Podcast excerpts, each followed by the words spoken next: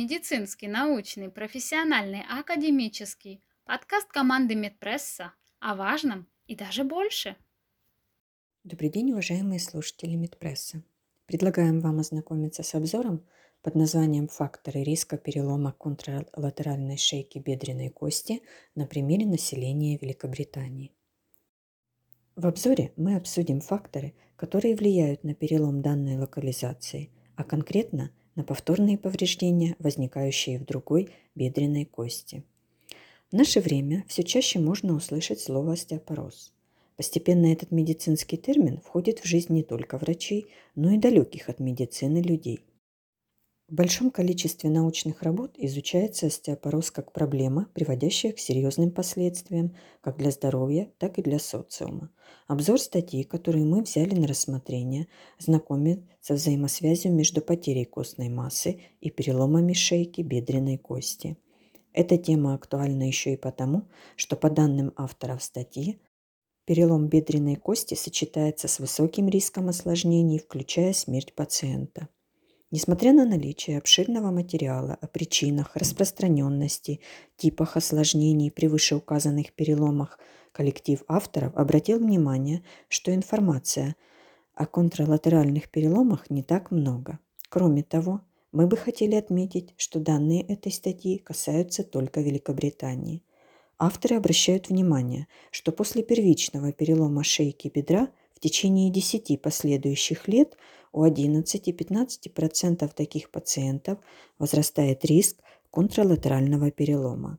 Также у таких больных в 2,5 раза возрастает риск других переломов. Согласно информации из статьи, при контралатеральных переломах происходит еще большее ограничение подвижности пациентов с достоверным ростом смертности у таких больных. Однако, несмотря на то, что статья посвящена вопросам травматического повреждения шейки бедренной кости пациентов Великобритании, данная проблема является одной из наиболее актуальных в современной ортопедии и травматологии во всем мире, в том числе и в Украине. Например, по данным Всемирной организации здравоохранения, в мире ежегодно происходит около полутора миллионов остеопаратических переломов шейки бедренной кости, то есть примерно один перелом каждые 20 секунд. Возрастной аспект играет важную роль в изучаемом вопросе. До 60 лет переломы шейки бедра составляют 3-4%, а после 60-летнего возраста 60-62% всех переломов длинных костей. Все вышесказанное делает важным и целесообразным поиск основных факторов, которые приводят к переломам шейки другой бедренной кости – как говорится, кто предупрежден, тот вооружен. Материалы и методы. Были проанализированы материалы из национальной базы данных по переломам шейки бедра Англии и Уэльса. Информация собиралась за трехлетний период с сентября 2008 по март 2011 года – в результате был отобран 1361 пациент с данными о возрасте, поле, подвижности, анализах крови, сопутствующих заболеваниях, типах переломов. Также были проанализированы время проведения хирургического вмешательства, данные смертности, длительность пребывания пациента в больнице. Кроме того, из национальной базы данных по переломам шейки бедра Англии и Уэльса были отобраны пациенты, у которых отмечались контралатеральные переломы в течение двух лет после получения первой травмы. Из анализа исключались пациенты с продублированными или неполными записями. Рентгенологические изображения просматривались двумя специалистами с целью удостовериться, что пациенты с патологическими переломами – ипсилатеральными переломами, множественными двусторонними переломами и больные с протезированием контралатерального бедра не будут включены в подборку. После такого просеивания из первичного пула пациентов осталось 1242 человека. Все больные проходили стандартное лечение и имели одинаковый набор дополнительных исследований, включавший общее клиническое обследование, рентгенологическое обследование грудной клетки, ЭКГ, анализы крови. Метод хирургического лечения подбирался индивидуально в день общения пациента или на следующий день. Большая часть внутрисуставных переломов со смещением подвергалась проведению гемиоартропластики с помощью костного цемента. При отсутствии смещения отломки фиксировались с помощью винтов. Для лечения межвертельных переломов применялся динамический бедренный винт. Если имело место смещение, то использовался интрамедулярный остеосинтез. На следующий день, максимум через один день, после проведения хирургических вмешательств, все пациенты начинали двигаться с подключением курса физиотерапии. Далее вся группа пациентов была поделена на две части. Те, у кого определялся контралатеральный перелом, и те, у кого такового не было. После чего был проведен статистический анализ обеих групп. Результаты исследования. Из 1242 человек большую часть составляли женщины. 898 пациентов. Мужчин было 344. Средний возраст пациентов составил 81 год. Время до второго перелома – 305 дней. 37,8% пациентов умерли в течение двух лет с момента первого перелома. Из них у 20 человек отмечалось наличие контралатерального повреждения. 16 человек получили второй перелом в течение 90 дней. 41 пациент в течение одного года и 66 человек в течение двух лет после первого перелома шейки бедренной кости. Среднее время пребывания в стационаре составило 24 дня, а время между обращением в стационар и оперативным вмешательством – 77 часов было выявлено, что у 66 человек тип повторного перелома был такой же, как и первого.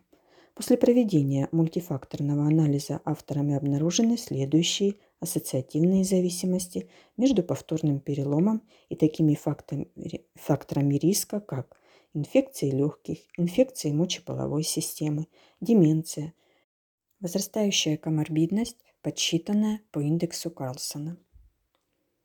Коллегами из Великобритании было обнаружено возрастание риска развития контралатерального перелома в течение 48 месяцев после первичной травмы у пациентов, страдающих инфекционными заболеваниями легких, мочевыводящей системы, а также имеющих деменцию и возрастающую коморбидность. Было обнаружено, что большая часть повторных переломов имеет такой же тип, как и первый. По данным группы английских ученых, данный факт теоретически объясняется одинаковыми особенностями формы шеек бедренных костей у конкретного пациента и нюансами походки. Также отмечается, что при сниженной подвижности после первой травмы риск получения контралатерального перелома возрастает. В общем, процент возникновения второго перелома, согласно подсчетам английских ученых, соответствует европейским цифрам. Отклонения от цифр американских и европейских исследователей английские ученые связывают с особенностями здравоохранения и предоставления медицинской помощи в Великобритании. Эта работа, по мнению авторов, является первой, которая освещает риск контралатеральных переломов бедренной кости у людей, проживающих на территории Соединенного Королевства.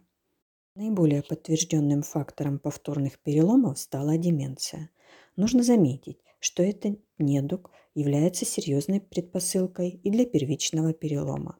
По поводу последующей активности пациентов данные отличаются и являются противоречивыми. Иногда, по информации английских коллег, повторный перелом возникает при повышенной активности пациентов. В данном случае речь идет о чрезмерной нагрузке на здоровую ногу у пожилых людей с активной жизненной позицией, в других случаях отмечается большая вероятность получить контралатеральное повреждение при пониженной активности. Эту ситуацию объясняют тем, что основная масса пациентов находится в почтенном возрасте, что сопряжено с потерей костной массы. Что касается ситуации с болезнями легких, то, по словам коллектива авторов, при хронических заболеваниях пациенты получают сочетание двух негативных факторов – снижена подвижность вследствие проблем с дыханием, например, при бронхиальной астме и длительного приема гормональных препаратов, что отрицательно сказывается на состоянии костной массы. Острые заболевания органов дыхания и мочевыводящей системы являются фактором риска из-за того, что они ослабляют пациентов, в результате чего увеличивается риск падений и переломов. Таким образом, мы кратко коснулись одной из многих проблем современной медицины. Данные рассмотренной статьи, личный практический опыт авторов позволяют сказать, что есть вещи, на которые сложно, а точнее невозможно повлиять даже при наличии новейшего оборудования в медицине, инновационных методик диагностики и лечения. Это старение организма, естественный неизбежный процесс. Однако, знание закономерностей возрастных и гормонозависимых изменений костной системы, течение периода репарации при переломах, коморбидного фона пациента и других факторов – позволяют по возможности предотвратить осложнения и возникновение повторных травм. Конечно, профилактические беседы с пациентами – необходимая часть работы как ортопеда-травматолога, так и рентгенолога и всех, кто связан с проблемой переломов шейки бедренной кости. Слишком активного пациента немного успокоить, а малоподвижного, наоборот, взбодрить. Да, психология – это тоже часть работы врача. Спасибо за внимание. Медицинский, научный, профессиональный, академический подкаст команды Медпресса о важном и даже больше –